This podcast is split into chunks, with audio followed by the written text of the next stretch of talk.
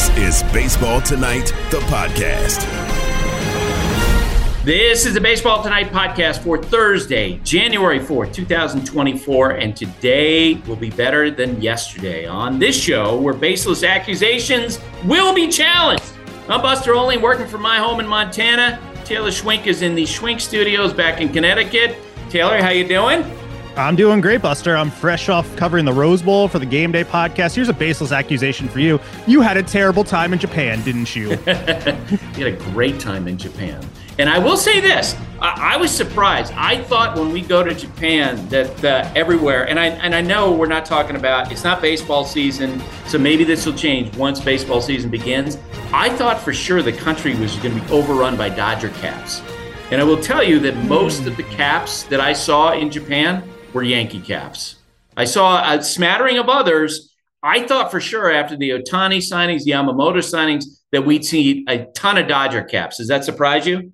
That it surprises me a little, but it's been a relatively short amount of time. I think maybe right. if you win in a year from now, it might be different. I mean, but also the Yankee cap supremacy is hard to dislodge. I commend yeah. the, you know, the Dodgers are going to try, but that's that's going to be tough.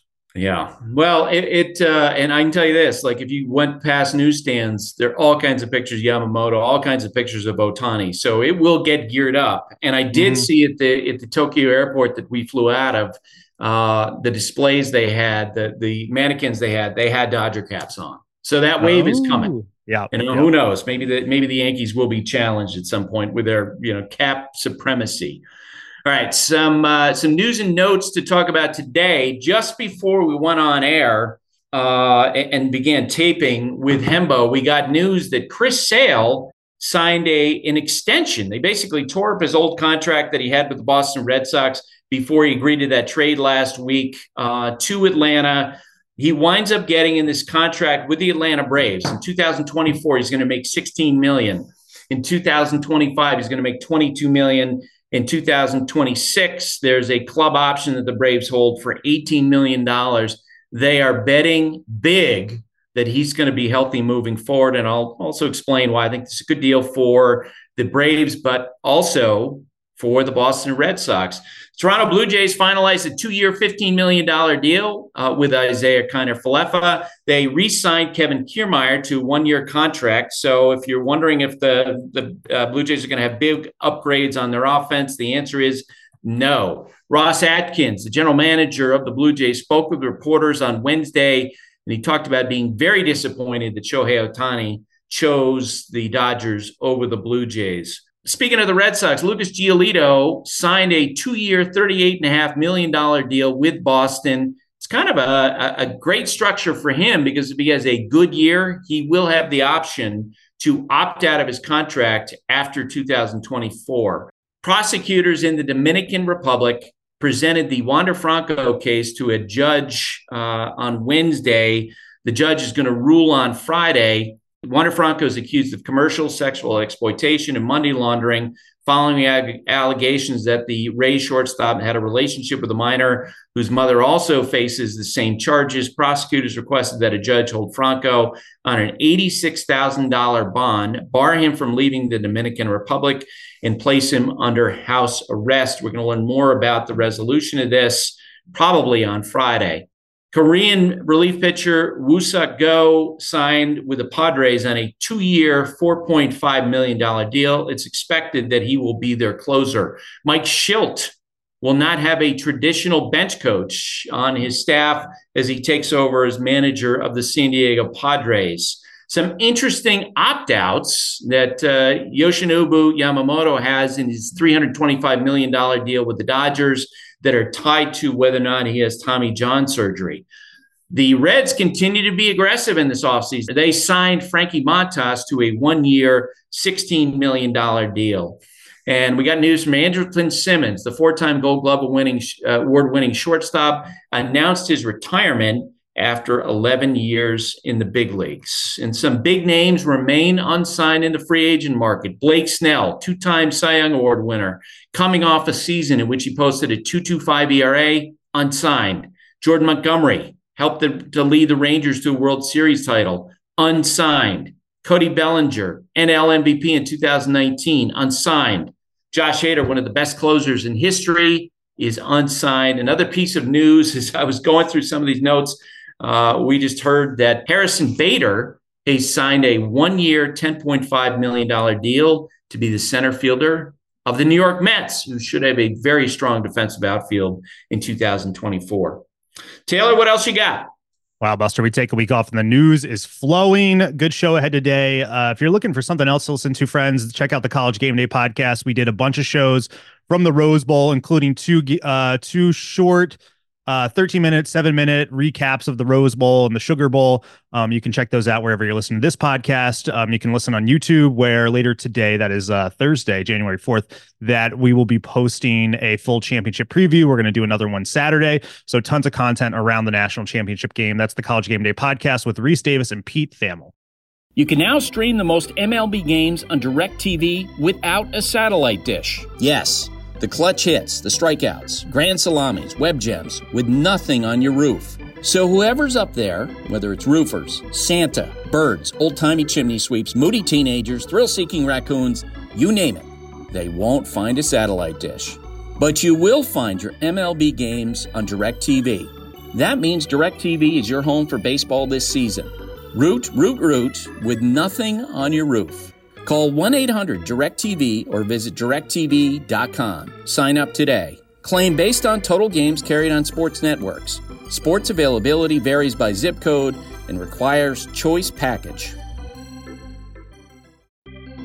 The NFL schedule drops this week, and you can be there to catch all the action live and in person with Vivid Seats.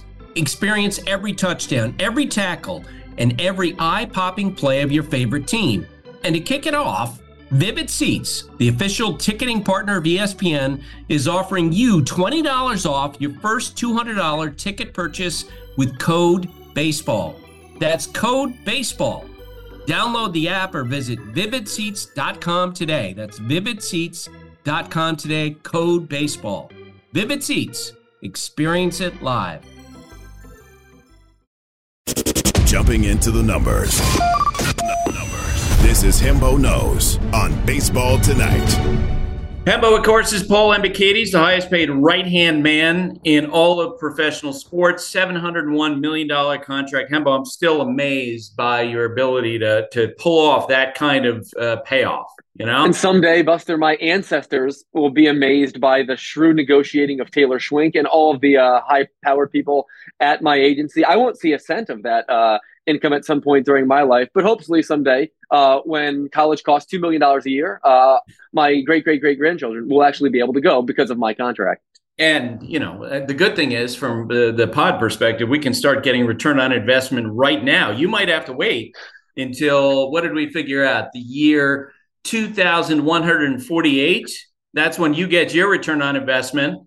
Uh, our return on investment starts today when we talk about uh, topics that you sent, including some New Year's uh, New Year's resolutions. But let's start with the trade that the uh, Atlanta Braves and Boston Red Sox made last week. And from what I understand, the Braves have been trying to get Chris Sale at the trade deadline. Like they had been sort of fishing around this potential idea uh, of bringing Sale out of Boston. Uh, look, I, I think in the end, when you look at it from the Braves' perspective they're essentially uh, they bet Vaughn Grissom and $10 million. That's their share of the salary that they're going to pay for Chris Sale for 2024. That Sale will be healthy, that he will be productive. And they also, if in fact that's the case, they also have a very affordable $20 million option, which could wind up replacing Charlie Morton in 2025, his deal.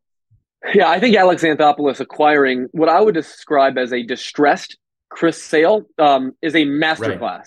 a masterclass in asset management. Obviously, it goes without saying, it is all about health. Whether or not Chris Sale is healthy, that will determine whether or not this was worth the risk. It's 41 starts in the last four years. But from a performance standpoint, don't let that inflated ERA last year fool you. I mean, he's pitching with the worst defense in baseball behind him, and there was no pitcher in baseball, not one single pitcher that logged at least 100 innings that had both a better strikeout and walk rate than Chris Sale did. The velocity is going to be there. The shape of that slider is going to be there. And while I do think that Vaughn Grissom can mash, uh, can mash, or at least could mash, he can't play shortstop. And this is Atlanta trading from a position of strength, as you said, betting on the talent. If Chris Sale is Chris Sale, uh, you know, from basically August on this year, this is going to be a trade absolutely worth making because that is the single biggest reason why the Braves failed in the playoffs the last couple years is because they've not gotten uh, gotten good enough starting pitching. And when Chris Sale is Chris Sale, he is as lights out as anybody in the sport.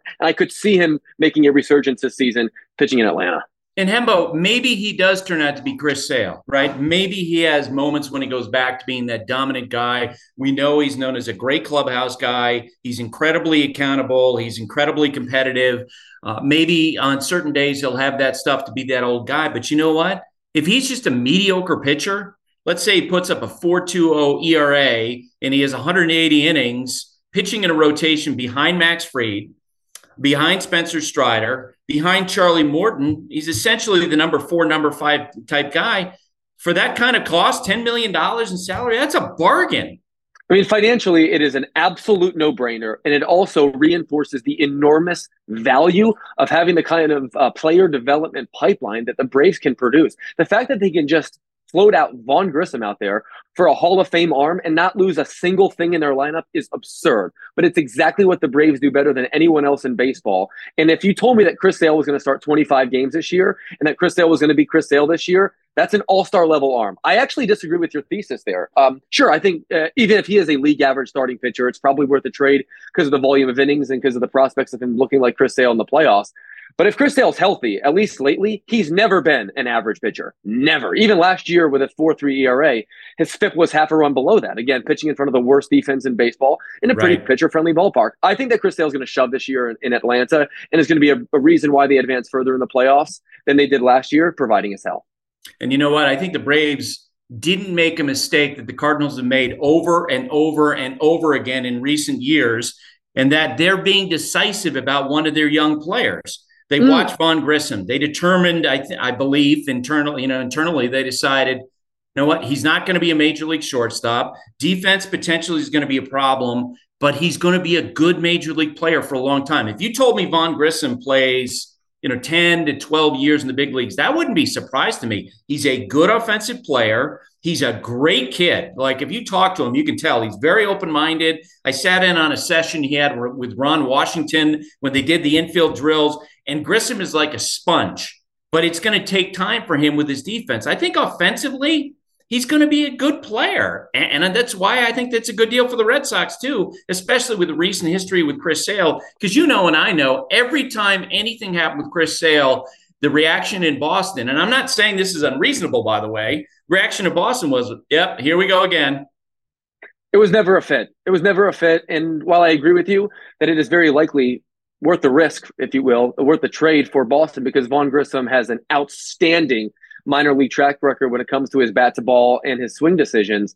There's no one better at self scouting than the Atlanta Braves are. So when I saw Vaughn Grissom included in this trade, what that told me is this guy's unlikely to hit his 100 percentile outcome because if he was going to, then I don't think the Braves would be trading him for Chris Sale with one year left on his deal. Yeah, they probably be putting him in left field, but they bet on Jarred Kelenic and his mm-hmm. talent out there. I think that, you know, unlike the Cardinals who waited too long on so many of their guys to make decisions to the point that they hemorrhage value, right now, Vaughn Grissom has a lot of value because he has a lot of team control and he's a good young player. And so they flip him. All right, Lucas Giolito signs with the Red Sox. Uh, I like this deal for Giolito. I like the deal for the Red Sox. What about you? Me too. I, I think the outcome of this deal will be largely determined by whether or not, very simply, he can keep the baseball in the ballpark. Full stop. Um, it was 41 home runs he allowed last year. That led the American League. That is an inflated total. One out of every 20 plate appearances resulted in a home run. That is not a formula that can work in today's game, given the launch angle phenomenon. So if the Red Sox were to consult me and ask me how what might we modify his pitch mix to maximize performance at this juncture in his career, he's still on the right side of 30. I'd major in the slider, I'd major in the changeup. I'd minor in the four seam fastball because it's pretty clear what he needs is to live more horizontally than vertically. If he's not going to miss the same bats that he missed three, four, five years ago when he was absolutely outstanding, what he needs to chase is not swing and miss it's suppressed contact. That's what I would do. It's actually a much more favorable ballpark than in Chicago from the perspective of uh, home run yeah. allowance. So that definitely could play into his favor. I think it's a decent signing there. Twenty million dollars a year is a lot, I guess, in you know in baseball uh, terms. But you and I both know that if Chris Sale, I mean, excuse me, if Lucas Giolito makes 60 starts over the next two years, even if he's league average, he will provide that value because those innings, which he's been healthy, he has been durable, are super valuable. So I say keep the, baseball off the barrel as much as possible, and it will be a deal that they are happy that they made, and a deal that I think will enable him to build up his value to such an extent that two years from now he'll get more than twenty million dollars a year. And I'm kind of excited to see what the Red Sox come up with with pitching going forward. Right? They you have an essentially that's going to be where maybe the excellence of Craig Breslow begins to manifest, where he's good at picking out pitchers, he's good at coming up with plans, he's good at coming up with adjustments. And Giolito has demonstrated he's open minded. Like, you know, the way that he shortened his arm path in his delivery tells you that he will listen to people who have things to bring to him. And I'm sure that the Red Sox will do that. Yes, I mean, if you had told me two years ago that you could sign Lucas Giolito, uh, Lucas Giolito, excuse me, to two years forty, uh, which is effectively what this is, I would have said you're crazy. This is a player that I would have assumed could get a, a nine figure contract because we've seen like the top of the food chain for him, and that's rare. And he's been healthy. Like I'm not, we're not dealing with a pitcher, at least of late, that has dealt with the kind of injuries that I'm all that worried about. And if he has demonstrated coachability, as you just described, for lack of a better term, given the fact that we've seen that canvas be beautiful, like not that long ago if if the Red Sox can do that, if the Red Sox can identify people and use their self scouting and use their pitch design people and, and use all those sort of analyticsy, if you will, type things to modify what pitchers can do, you could see uh, th- this guy on like down ballot Cy Young type stuff. I mean, he's definitely has that kind of arm, but ultimately, I think that's going to be what it comes down to. Can they modify that pitch mix enough that he can limit the home runs? If he can limit, let's say, if, if he allows fewer than 30 home runs next season, I think right. he could be an all star caliber pitcher. I think that's the sort of magic number for me 29 and a half. All right, we are only about halfway through the winter, and yet we already know who's going to wear the crown of the offseason winner, the Dodgers, who spent more money for free agents than all the other teams combined. Uh, but the the team that's has had the worst offseason, I, I think there's some serious competition. The Giants are in that uh, conversation. I think the Red Sox before the last week they would have been in that conversation, and the Toronto Blue Jays. You know, had such a disappointing offense in 2023. Uh, and they took a shot at Shohei Ohtani. It's a little bit surprising to hear the comments saying, "Yeah, we thought we had a real shot at him," and I'm like, well, you, you, know, I know it's 2020 hindsight at this point, but I'm like, I, I mean, we thought all year that the Dodgers were going to be the leader uh, to get Ohtani. And so it feels like that they should have treated the Blue Jays should have treated uh, Ohtani like a lottery ticket, right? Go and you, you, make your offer, you see if you interest them, but it, it, feels like that so much was built around that pursuit because now what we're hearing from uh, from Ross Atkins, the general manager, is Okay, they re-signed Kevin Kiermaier, they signed Isiah Kiner-Falefa, and they're not really going to do much else. Maybe add one more player. They're probably going to wait for prices to drop. Uh, that, that, what he said yesterday to me was code for, yeah, we're not going to pay Cody Bellinger. Man, they are basically betting that an offense that was below average last year is going to have guys bounce back, whether George Springer, Vladimir Guerrero Jr., uh, Dalton Varsho, eh, you know, that group, it, it, it to me is asking a lot. I don't like the way that this lineup is built. Um, I just don't. Every move they have made, Buster, over the last two off seasons has been centered on defense over offense. You mentioned Kevin Kiermaier. We're bringing him back.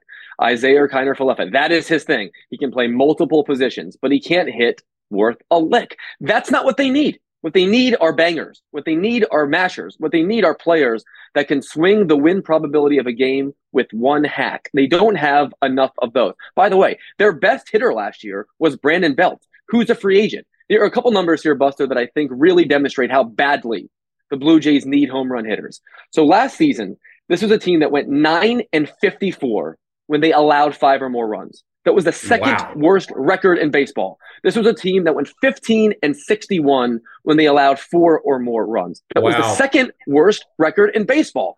How can you win? If the answer is only one way, you have no shot. And unless Vlad Jr. is going to be the player that we uh, sort of envisioned or imagined that he might be, this lineup is pathetic. You're looking at a team that won't make the playoffs next year, and you're looking at a team that could theoretically finish last, dead last in the American League East because you can't carry your weight in that division if you can't hit. Right now, the Blue Jays cannot hit. I don't like what they've done with this team. I don't like the way that things are shaking out for them next year. And there's you're probably going to see some sort of natural regression of the mean with some of those starters too. And if so, you're not looking at a team that's going to sniff October. And it's interesting because if you put that rotation in October, if they somehow got into the playoffs, they would be dangerous. You know, just because of the excellence of starting pitching. And I say this too. You, you mentioned about the need for bangers. I don't think there's a downside to bringing Joey Votto into camp. They should be the team that should sign Toronto native Joey Votto to a you know my, a minor league contract uh, with an invite to spring training. It's clear from Votto's, you know, messaging on social media that he's very motivated. He, he's looking for another opportunity. He's a high on base percentage guy. In a bad year, he's going to have, you know, 320 on base percentage at his very worst. He hit some home runs last year. Why not bring him into spring training, see what you see, and sort of treat it the way the Mariners did with Ichiro in his last year, where they're like, look, we're bringing you back. Uh, we just want to be on the same page. If it doesn't go well, this might be what happens at the end of spring training. Maybe uh, you know we wind up releasing you. Maybe you go down and play in the minor leagues for a while. What say you about that? But they seem like with the with the way their lineup is now, with their particular needs, with an opening at DH, absolutely go get him. Uh, it makes a lot of sense, and even if you exclude the the fact that Toronto plays in Canada, which is obviously where Joey Votto was from, I like this for two reasons. This is not an idea that I'd consider, but I like this for two reasons. The first of which is obvious. If Joey Votto is invested and is anything approximating himself, he's going to be a value positive player in your lineup. Yep. And we just demonstrated how badly they need one of those.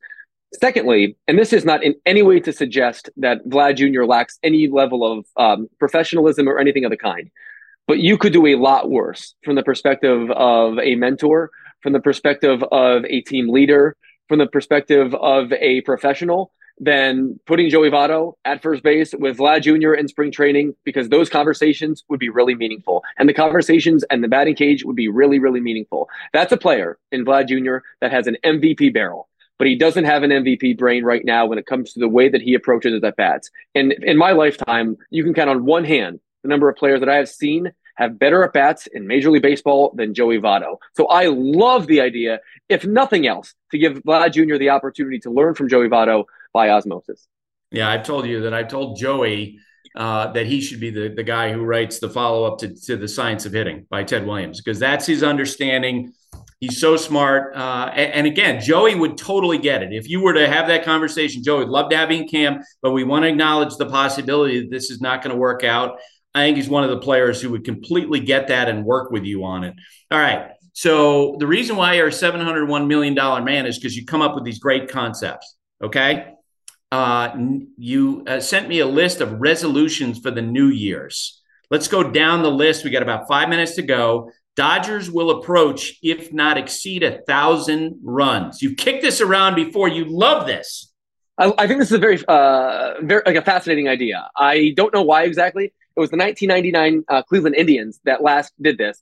But I think the Dodgers this year could do this. Not only do they have three Hall of Fame hitters hitting one, two, three in their order, but they actually have the depth or could have the requisite depth when you consider the second third of that lineup, if you will, to actually pull this off in a division that I think will have exceedingly weak pitching.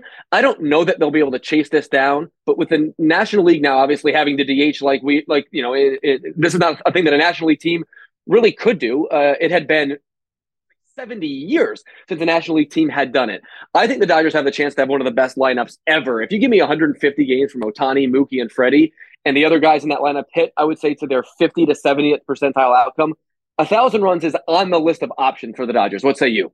That would be fun. Uh, no doubt about the obviously the question as we talked about Chris Sale is going to be health. Jackson mm-hmm. Holliday breaking camp with the Orioles to jumpstart his rookie of the year campaign. You know, three years ago, this would not be something the Orioles would consider, but I think with the new CBA uh, and the fact that you can be rewarded for starting an elite prospect in the big leagues is a reason why this is going to happen. What say you? Uh, I have a man crush on Jackson Holliday, and I'm not afraid to admit it. I'm a happily married man. I have two kids. But when you watch this guy hit, Buster, it is a sight to behold. Any kid that young who can play shortstop with an even strikeout to walk ratio is someone for whom I adore. And Jackson Holliday at this age with that minor league track record, I think is on a rocket to the freaking moon. I want to see him on the opening day roster. And I think if he can get there, I think you're looking at at least a league average hitter to start the season. By the second half, when he hits his groove, he will absolutely be someone who can produce maybe three to five WAR for the Orioles and be a big reason why they win 100 games again.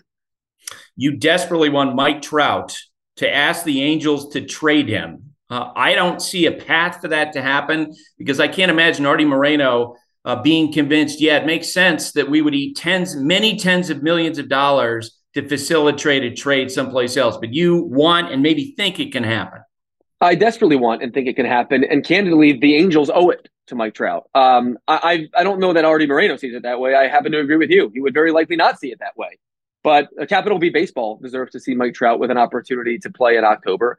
And Mike Trout has given his blood, sweat, and tears to an organization that has only handed him losses, that has not done what is necessary to surround him with the requisite talent to have any chance to succeed at a time in which, by the way, he also had Babe Ruth on his freaking team in his prime for the last three years. So I would love nothing more than to see Mike Trout healthy playing on a team with a contending team, perhaps even on the East Coast, closer to home. And I think if he went to the front office and did so quietly given the track record, given the equity built up, they should absolutely honor that request.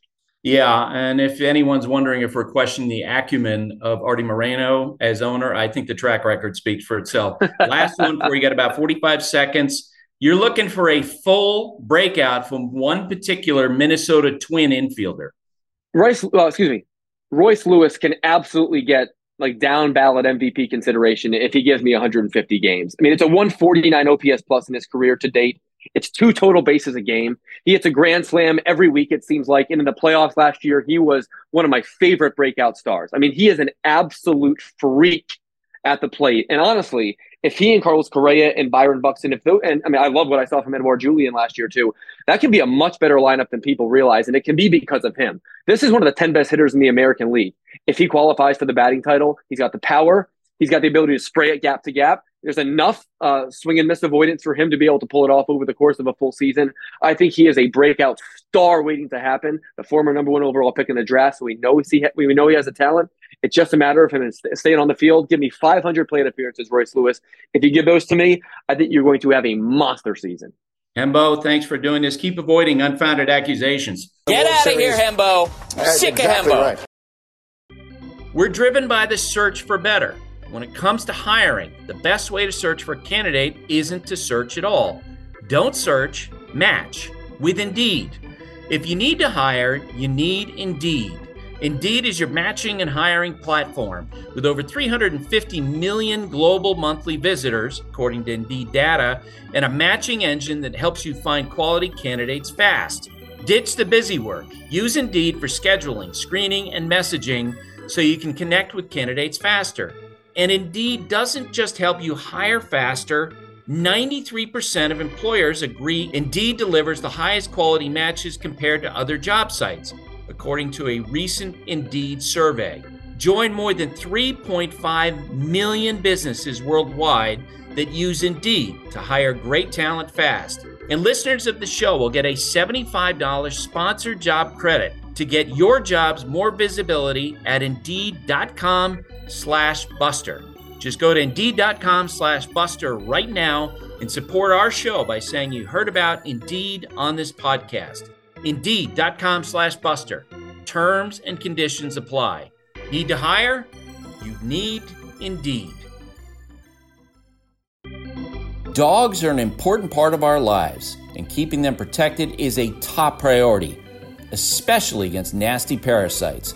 That's why you got to check out NexGard Plus, afoxolaner, moxidectin, and pyrantel chewable tablets. NexGard Plus chews provide one and done monthly protection that kills fleas and ticks, prevents heartworm disease, plus it treats and controls roundworms and hookworms. That's a whole lot of protection packed into a delicious beef flavored soft chew designed to make monthly dosing easy and enjoyable. So the next time you're at the vet, ask about NexGard Plus Chews. They're the one and done monthly parasite protection you want for your dog. Used with caution in dogs with a history of seizures or neurological disorders. Dogs should be tested for existing heartworm infection prior to starting preventive.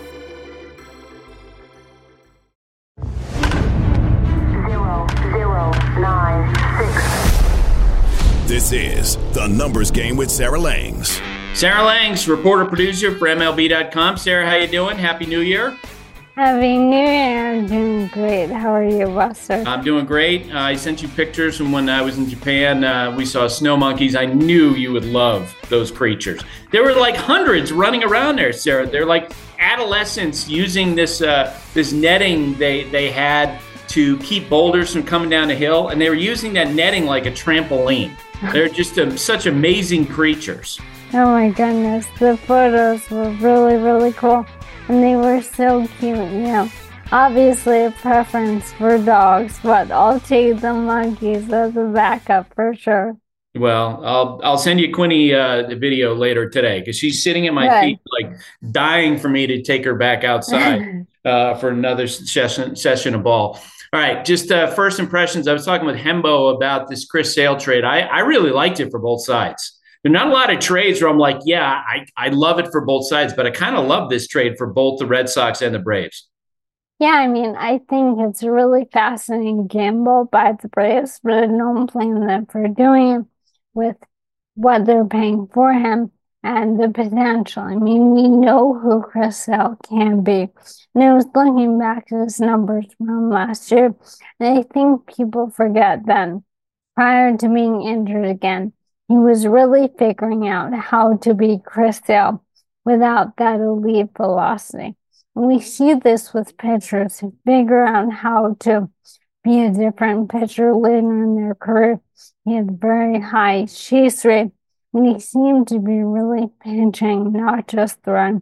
So I love it. And, you know, the Braves have that kind of brace thing about them too, where when they get a guy, you know they're seeing something and they really trust they can make it work.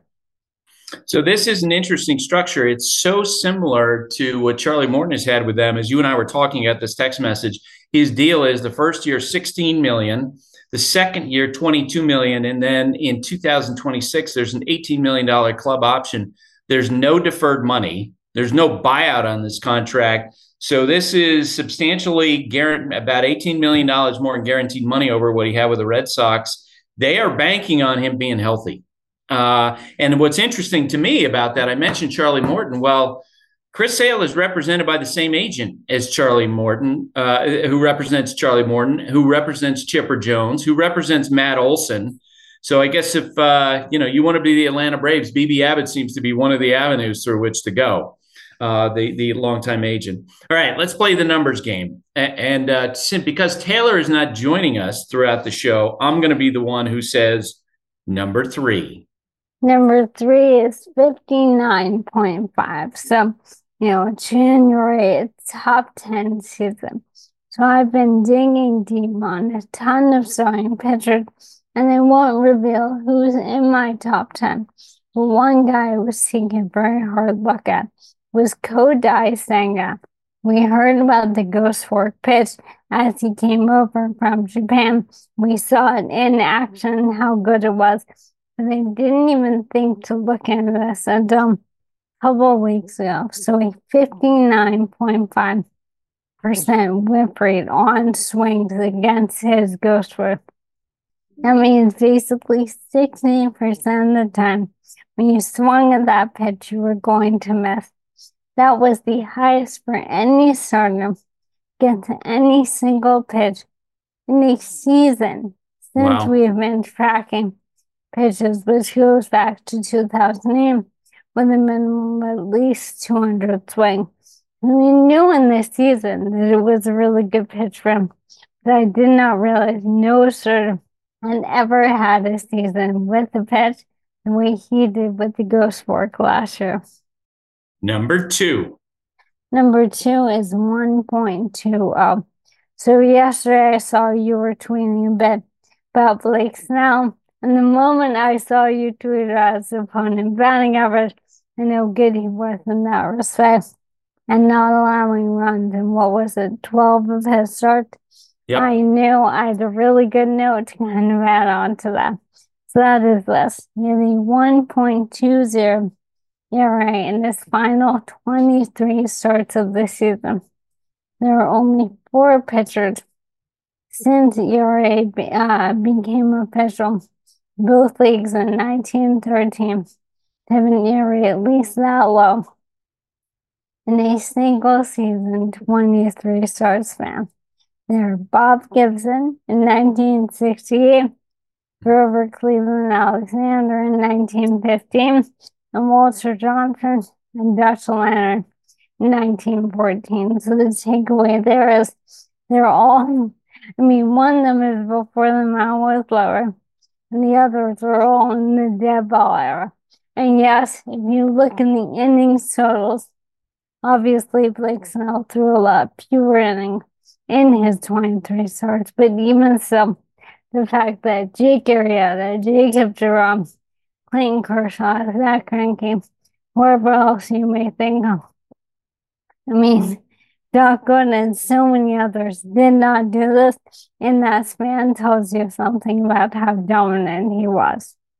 Number one. Number one is 36.8%. So another guy taking a very hard look at is Spencer Strider. We talked about this a lot.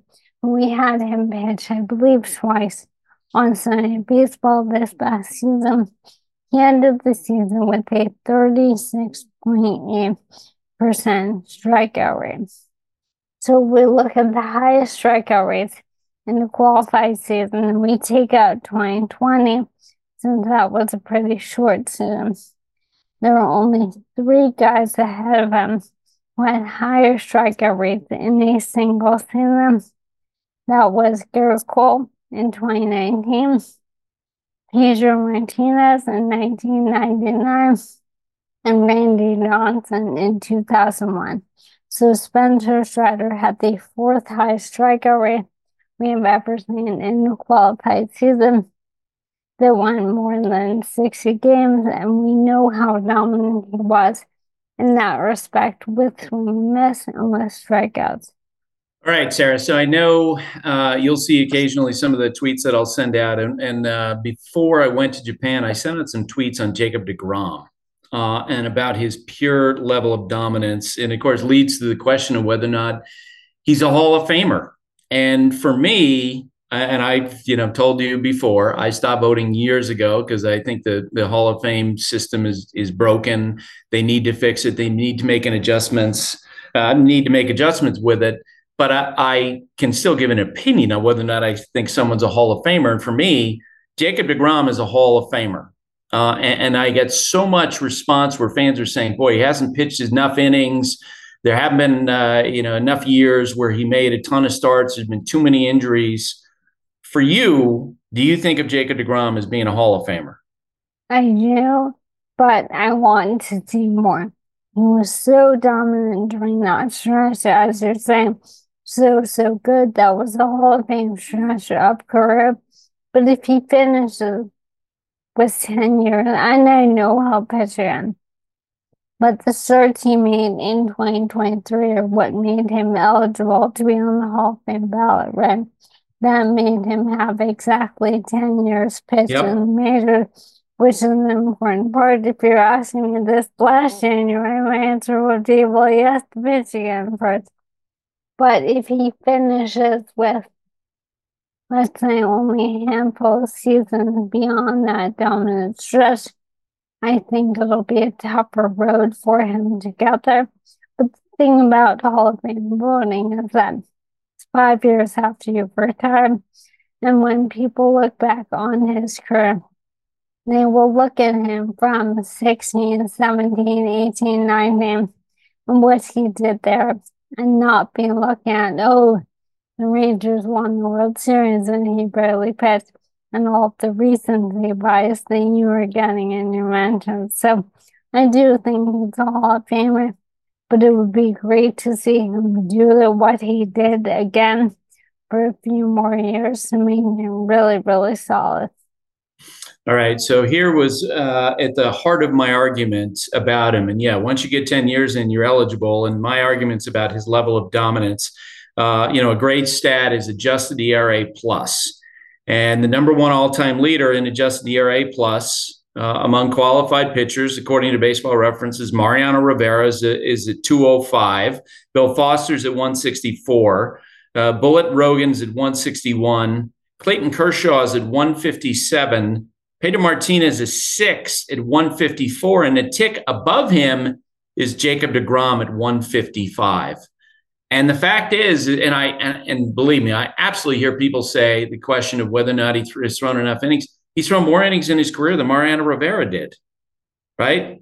And he's been completely dominant. So if you're willing to put in relievers, short relievers into the Hall of Fame, uh, you know, based on their dominance in that particular role, well, Jacob DeGrom, every role he's had, regardless, you know, he had a stretch, as you know, where he kind of worked his, uh, would sometimes work out of the bullpen in the postseason. He's been completely dominant. So I'm that's that's where I fall on it. For sure. I mean, I think the argument that he's never been bad. You know, no. Look at some guys in the beginning of their career. Koufax. Someone, they had a point where they weren't as good as we remember them even if he wasn't that absolute dominant Jacob DeGrom, he has never been a bad pitcher, and that certainly helps him a lot as well. All right, Sarah. Well, thanks for doing this, and I'll talk to you next week sometime. Thanks so much for having me, Buster.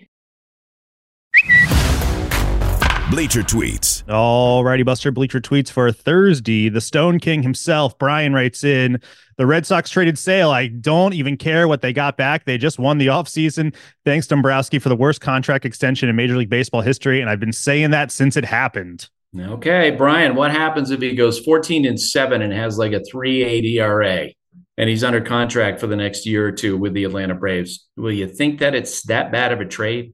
Mm, we'll see. We'll or see. that good of a trade, I should say. Because I, I, do think, as I was talking with Hembo, I think it's a good trade for both sides.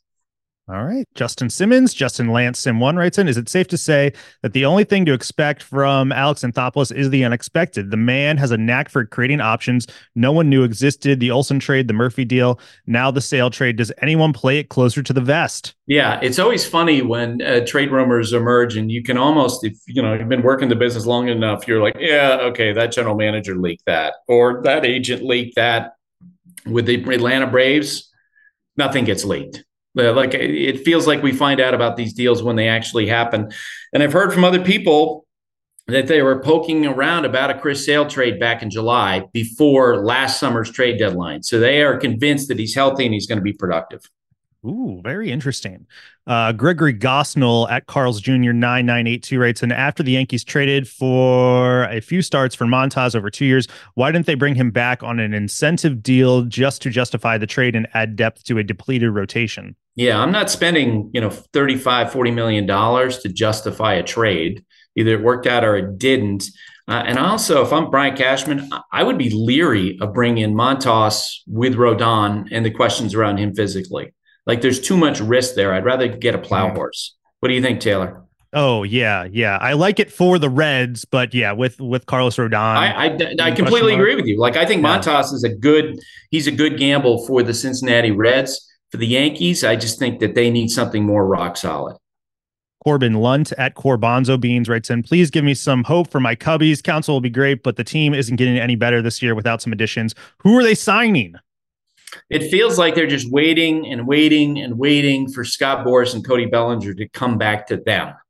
And it does feel with the, what we heard from the Blue Jays uh, on Wednesday that they're kind of of the mindset of like we're not going to spend big again. And that really narrows the number options potentially of the number of teams that would be in, uh, in, you know interested in signing Cody Bellinger the type of money that he has. So the market feels like it's coming back to the Cubs with Cody Bellinger there you go, Corbanzo beans. Last one for today. This is from December 26th, which I was going through the tweets and I was like, whoa, it's it's been a while. Ehart tweets, Elizabeth, she writes in, I hope you all had a very lovely Christmas. Now, where's my emergency podcast about the Blue Jays signing Kevin Kiermaier?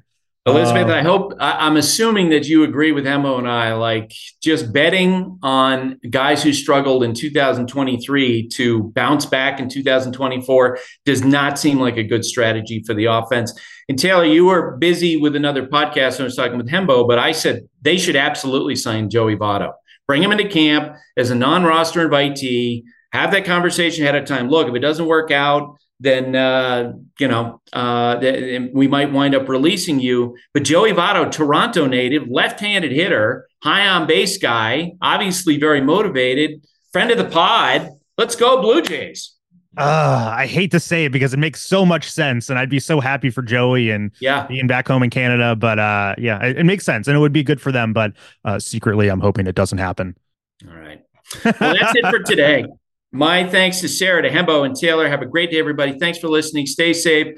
And remember, hate and inequality based on skin color is something we need to fight against every single day.